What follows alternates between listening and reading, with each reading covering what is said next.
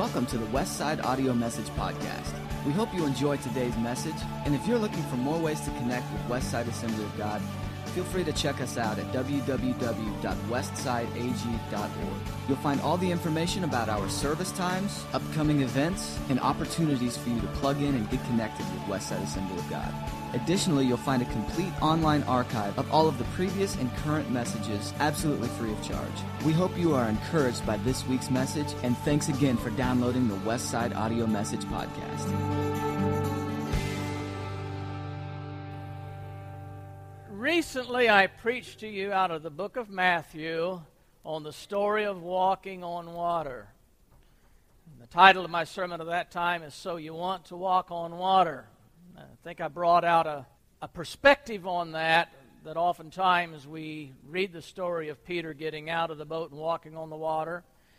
And the traditional lesson that we learn is that you ought to get out your, of your boat and walk on water. Peter didn't do so well. I think that fresh, fresh perspective, I think, uh, stuck with a lot of people. I've, I've heard uh, people commenting on that. What I'm going to do today is I'm going to take the same story. I'm going to go to the book of Mark and read it there. And I can do this because the, the gospel writers sometimes they had identical witness and agreement on what was happening, and they reported it so. They had things in common. Sometimes they had a very unique perspective. You can go to one gospel writer and read the story and go to the next one, and they'll bring out a detail or maybe a, a, a comment that they see about this story that the others didn't make. And so that's what I'm going to do today is take advantage of the fact that Mark has a different perspective. And as a matter of fact, that's the title of my sermon today Mark's perspective. And his perspective will tell us about our faith, concerning your faith. So hang with me through this as we go again to that same story, uh, a different reference, the book of Mark instead of Matthew. Matthew, Mark, and John. All three include this story of walking on water. Luke does not tell this story. Only Mark and John observe that Jesus entered the boat. Matthew doesn't record that. All three accounts place this immediately after the feeding of the 5,000. All three of them take note of the fact that the disciples were battling against the wind and they were growing weary. Mark agrees with Matthew's version that the men in the boat mistakenly believed that Jesus was a ghost, but John doesn't mention that part. Only Mark makes the connection between the feeding of the 5,000 and this event. I said all three of them placed this after the feeding of the 5,000. But only Mark says that that event played any significant role in the behavior of the men in this event. All the others didn't take note of that. So that's one of the points we will make today. Mark says that when Jesus entered the boat and the winds and the waves were stopped, the men were amazed. And he adds this after he said that they were amazed at what Jesus did, he said, because they did not understand the miracle of the loaves and their hearts were hardened. He's the only one that says that. So if we preach from Matthew's account, Matthew emphasized Peter getting out of the boat and his attempt to walk on water. So we might preach, and I did preach on that, that maybe there's something to be learned about blind ambition, about not really following God's lead, but taking your own lead, and how that can sometimes lead to some unnecessary struggles in our life for doing that. If we preach from John's account and what John focused on, we might be able to talk about the miraculous ability of God to deliver us out of our troubles because John points out that Jesus got on the boat and immediately the boat was on shore. It's just a little phrase there, but we overlook that. We don't even see it in the other accounts. It was boat, men, everything transported in a nanosecond. They were in the middle of the storm. Jesus boards the boat and they're safe. Now, how many of you want your problems solved just like that? You're going to stand on that promise. But it doesn't always happen, does it? When I pray, I'm always praying to immediately be taken out of this and into safety, and then I'll have this wonderful testimony. But sometimes He makes me bore through the trial and gets me to the other side, and my testimony is I survived. By God's grace, I'm still alive. I'm still hanging on. So, preaching from Mark's account, let's keep in mind a couple of unique, valuable bits of information that I will include in points number two and point number three. But because I needed a point number one, I'm going to take another bit of information that is common to some of the other writers as well. Let me move through this as quickly as I can. I will point out for you that the key passage for point number one is this. Later that night, the boat was in the middle of the lake, and he was alone on land, and he saw the disciples straining at the oars because the wind was against them. Now, just based on that portion of the story, Here's what I glean from this. First of all, we see the conditions under which these people were rowing against the wind. And we've all experienced times in our life when we feel like we're not making the progress we want to make or we expect to make.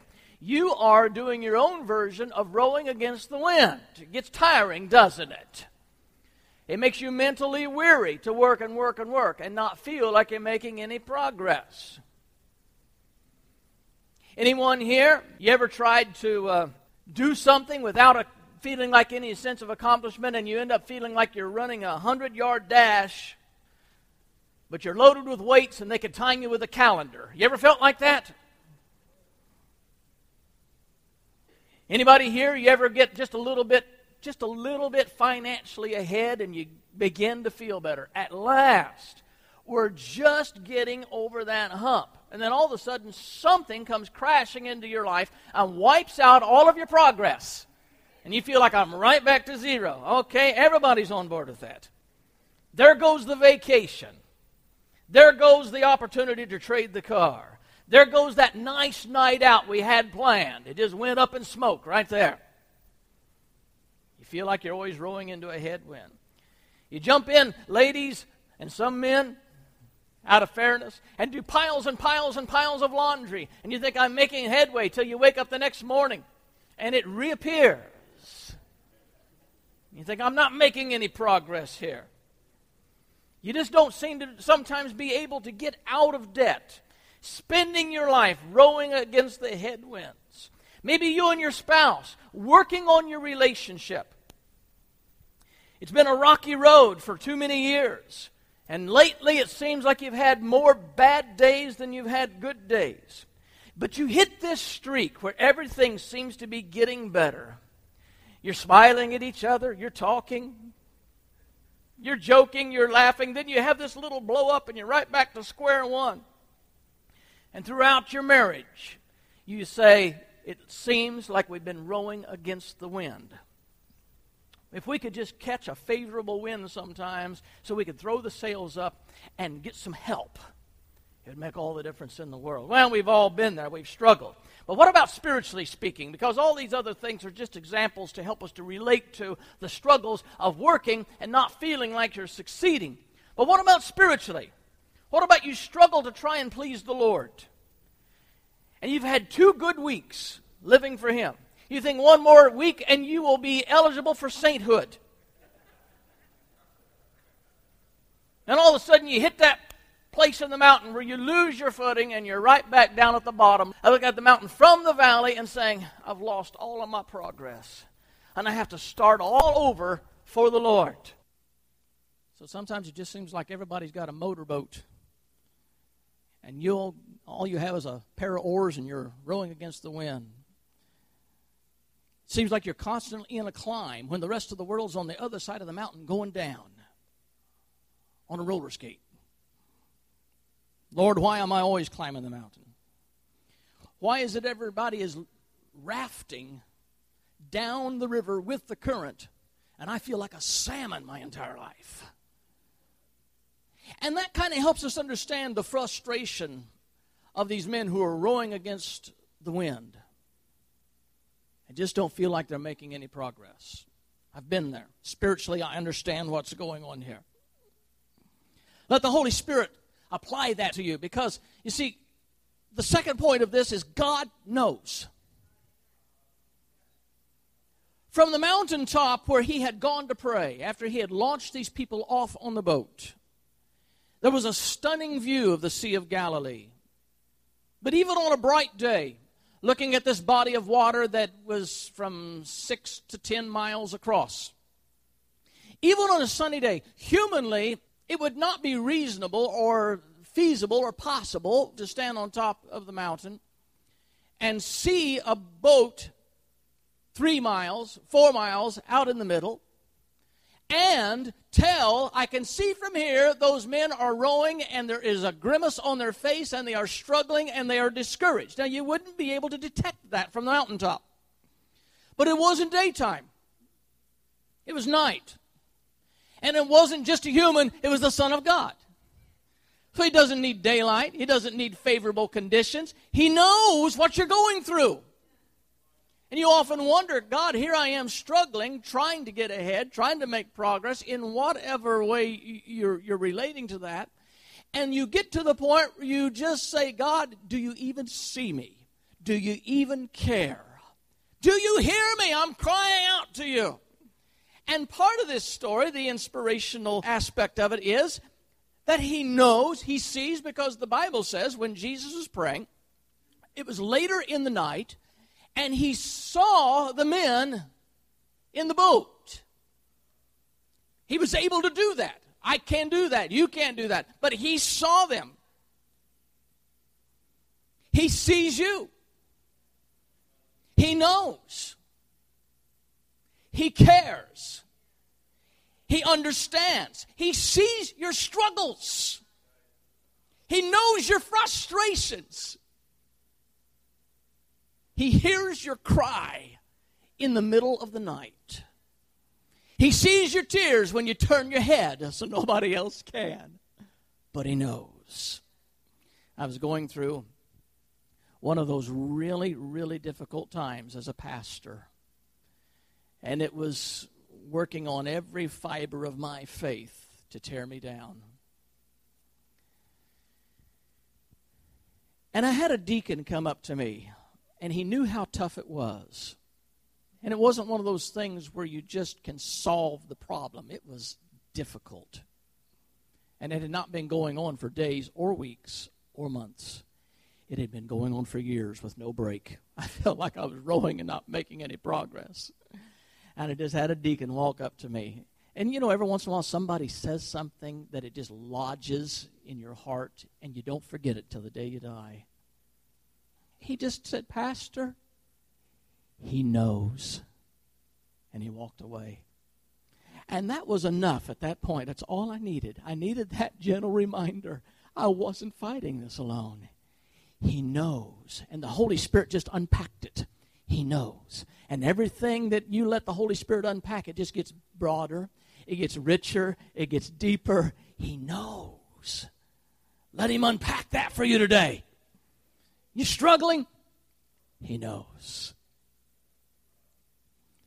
The third thing I want to say about point number one is we read here he comes just at the right time. It was late at night when he saw them, but it was later that, than that when he actually came to them. Now, don't you find God's timing curious?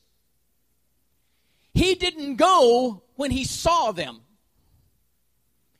it was a deliberate pause on God's part. We struggle with God's deliberate pause. He does it for a reason.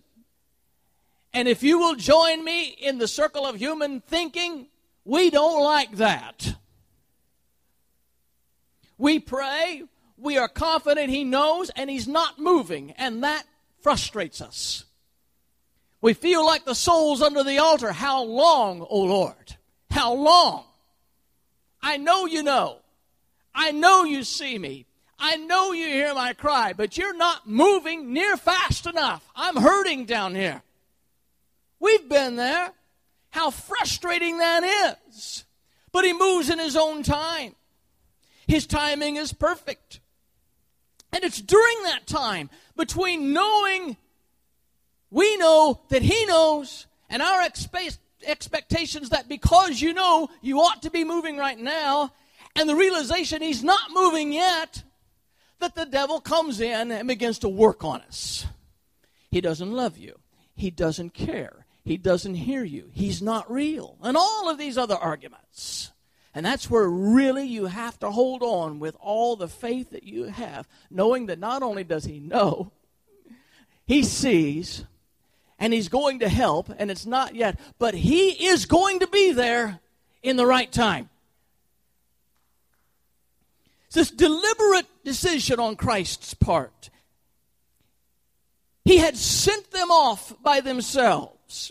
He knew if this three hour trip had now already taken more than six hours, and they weren't even there yet. They weren't necessarily in grave danger. We're not led to believe the boat was ready to capsize. They just weren't getting where they needed to go, and it was all night long. They were toiling and rowing. And to further frustrate them, if I'm making progress on land, I have landmarks.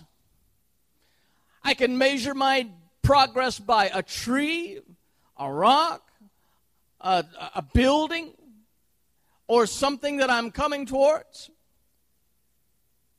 But they were in the water so that you didn't have the immediate reference points. You're just looking at water. I went fishing in the Gulf a few years ago. We got on a chartered boat, and the boat took us about 25 miles, I think, out in the Gulf. When you get to where you can't see land or you have no perspective of the land, then you lose the sense of making any progress. You can hear the motors roaring, and you can see the waves splashing. But there's no way for you to get a fix on anything to know you're going anywhere. So it was a very unusual experience for me to sit on this boat and trust we're really going somewhere. We're really getting there. I felt like we waited and waited, and the boat churned, and, and the waves chopped, and, and I thought, uh, we're, we're, not, we're not getting anywhere. They didn't plan this trip very well. But, you know, eventually they got to the spot where we are going to fish. There was no reference point. I find that a lot of times in my walk with God. I lose my reference. And when I really am making progress, maybe I can't tell it. Or when I think I'm making progress, I'm not. I lose, lose all kinds of perspective here. But these men not only could not see a reference point in the water, they couldn't see land because it was dark. And they were rowing physically, manually, trying to get this boat forward, thinking that surely they're just going to bump into land. They can't see it, but surely they're going to hit land. A three hour trip, already more than twice the time. And they say, well, it could take a little longer, but surely we're close. They weren't even close. It would have been about 3 o'clock in the morning, or perhaps later. And then he decides it's time to go and help them. What gives? How many have questions to ask God when you get there? Write that one down. If you're going to rescue me, why can't you just do it sooner than later? What's with all this making me worry and fret and stew and get all worn out before you finally come along and say, I'm here to help? Well, where you been? It's hard for us to get our brains around this. So here it is, about 3 o'clock in the morning, hours after he already knew they were in trouble and saw them. And he decides now would be a good time to show up. Here he comes walking on the water. And so it's a test, is what it is. It's a test of endurance. It's a test of whether you're really going to keep on rowing or give up. Because with the headwind they had, had they quit, they would have lost their progress. They could have eventually ended back on the same shore they started from. God is testing your commitment. He's testing your endurance. He's not worried about the progress you're making. When he snapped his fingers and the boat was on the other shore, he can take care of the progress. He's not measuring that. You're measuring that. What's he measuring? He's measuring whether you give up or not. He puts you in a situation just to see if you'll keep rowing even in the midst of your discouragement. That's what he's watching. And I've seen too many people who did quit rowing the boat. They just measure the circumstances around them. It's not worth it. I'm not getting anywhere. anywhere. I'm not doing anything. I quit. But God can make up all the lost time. That's not the point. Don't quit. Don't quit rowing your boat. Don't give up. Hang in there. That's what he's watching. Are you committed? Because what they were doing was in obedience to him. He said, Get on the boat and go to the other side. That was their only job, is to keep working towards getting to the other side. That's all he expected of them. The minute you quit working towards what God has called you to do, that's when you've lost it all. He's never late. He doesn't pay any attention to your earthly timekeeping mechanisms. Not your watch, not your calendar. He pays no attention to that. He doesn't care about your appointment books. He comes when it's the right time.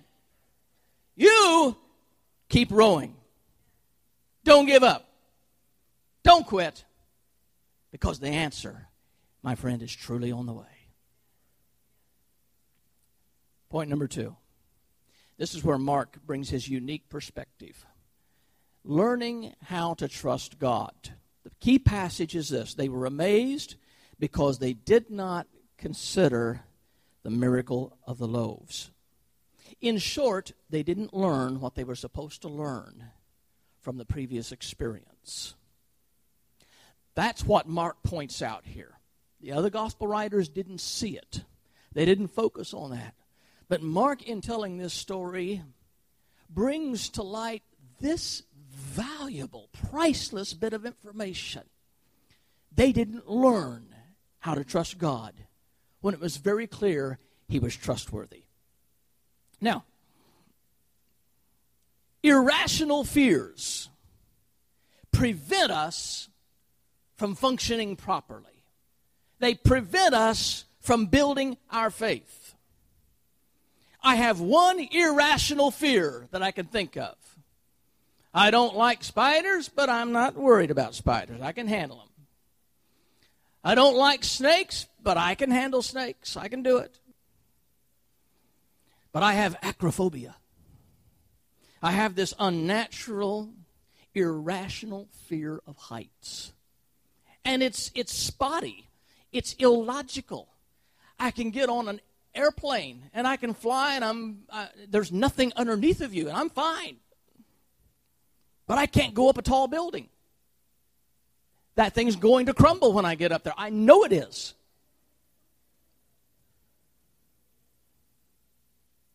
It's irrational. I can't explain it. I force myself, but I, I, I can't get rid of the apprehension. It just it just almost cripples me. Do we have irrational fears concerning God? Sometimes we do. You know what? As much as I struggle with the high places, the high structures, it's when we have irrational fears about God he proves himself over and over and over again, and it fails to build our faith.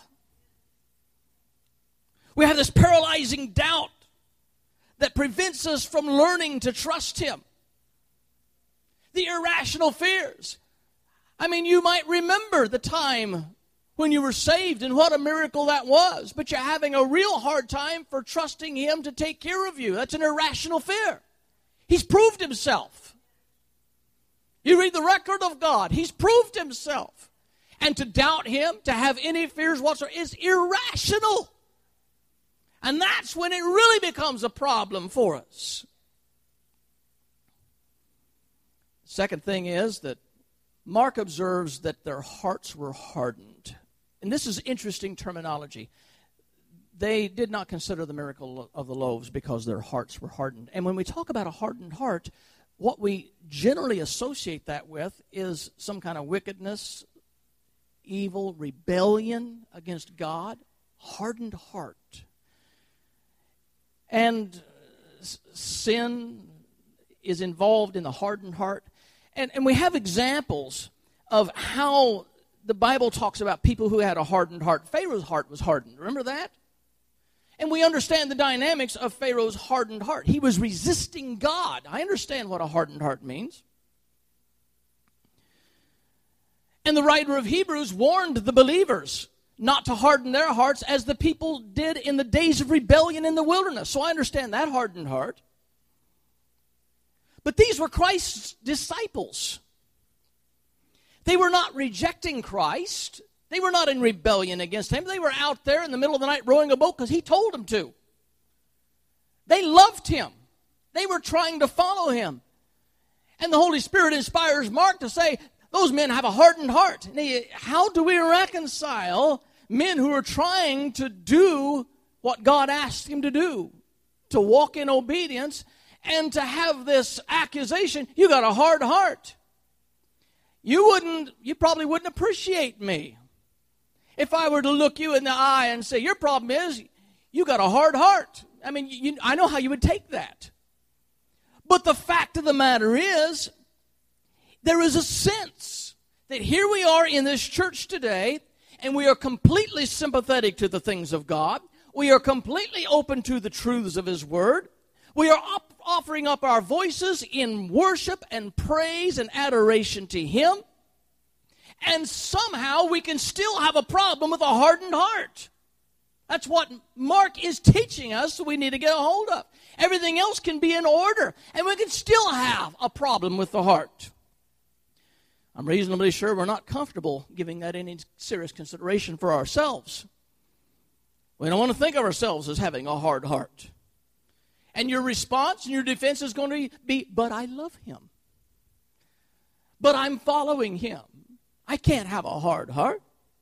But if you are unable to process God's proof in your life, and you come to the point where you have this, this, this difficulty in believing Him, this stronghold that keeps you from trusting Him, the fact of the matter is you're not letting God's proof, God's history, really get a hold of your mind and your heart.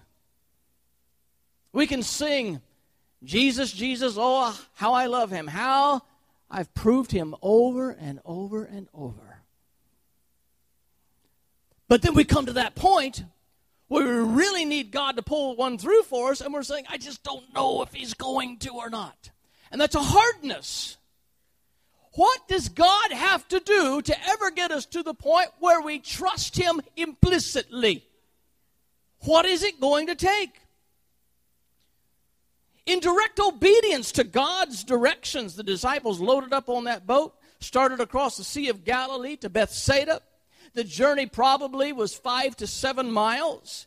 Even a slow boat, let's just kind of break this down, moving at two miles an hour. The trip would have only taken two and a half to three and a half hours to get there, and they weren't there.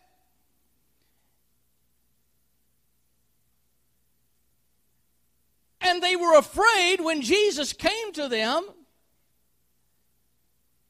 And Mark says they were afraid because they had this heart problem the disciples were right there in the middle of the unfolding of this miracle of the loaves. Now, catch the dynamic here. They were a part, it wasn't just a momentary miracle where it happened in a split second, it was gone. If you weren't looking, you missed it. No, this was a protracted miracle. Once again, we have to consider how long it took for this miracle to take place. 5,000 people at least, and oftentimes they only counted men. They didn't count the women and the children. How many people were there? We're going with the biblical number of 5,000 uh, by their uh, method of, of accounting and reckoning. And now they've been there too long and they realize when people get hungry, they get restless. And the disciples rustle up one little boy that happens to pack his lunch and has five loaves of bread and two fish. And they come to Jesus and said, This is all we can find. We've got a situation. And Jesus takes the loaves and the fish and he begins to break it. And for some reason, the breaking of the bread and the breaking of the fish doesn't diminish the quantity that is remaining. Wouldn't you have loved to have been there and just see it happen? How you break bread and still have enough to break it again and again and again and again and again and again and again and feed 5,000 people? Wouldn't you just like to watch this? Is the bread growing every time he breaks it? What's going on? And how do you logistically break out five minimum 5000 servings for people. How long does it take you to make a serving for people? Well let's say it's 30 serve let's say he's cranking out 30 servings per minute. That's going two per second. Or one per two seconds i'm sorry. One per two seconds. That's 1800 an hour. You've got 5000 even at that pace, it's going to take three hours just to break the food. Because no matter how Jesus can be unlimited by time, he's still got disciples there that have to physically get this food to the people, have them sit down, organize this and get them fed. They didn't feed them in five minutes. How many of you ever been to some of those banquets you got to go to and you get set at the table that just happens to be the last one served? Isn't that the most frustrating thing in the world?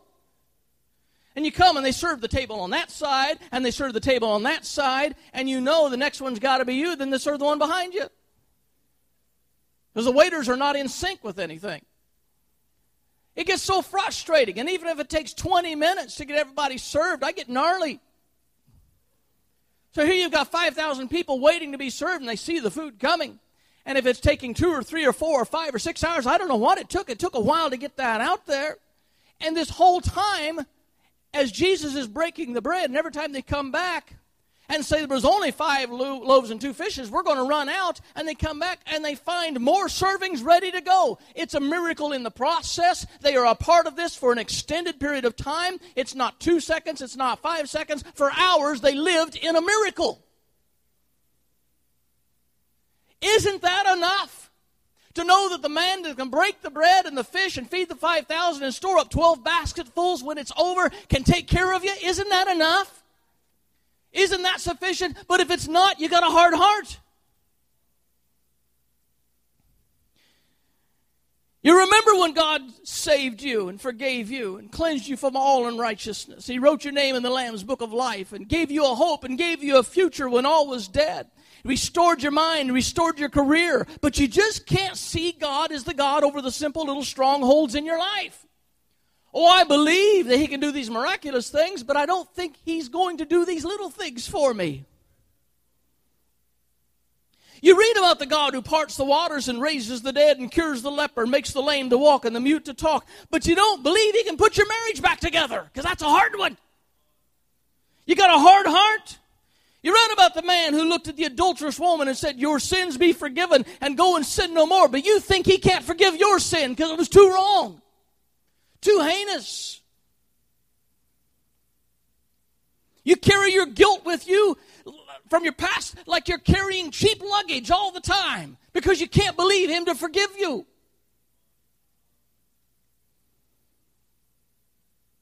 Then some of you, you can believe you can be forgiven, but you can't believe you can be free. Well, I believe I'm saved. How do you know? Show me something. What changed on your body when you got saved? Where did he put the stamp on your body that you got saved? You accept it by faith when you start talking to people about he can set you free. Oh, I don't know about that. You've got a hardened heart. He's just the God of certain things and not the God of everything. But what does God have to do to give us proof He is sufficient? What does He have to do? How can we get our brains around that? Well, help me preach it today. I want you to say something for, for me. Can you say this? Say, He is God. Say, He can do anything. Say, nothing is impossible for Him. Say, He's bigger than all my problems. Say, He's bigger than all my fears. Say he's bigger than all my sicknesses. Say he's bigger than all my debts. Say he's bigger than all my mountains. Do you believe it? Do you believe it? He can do all things.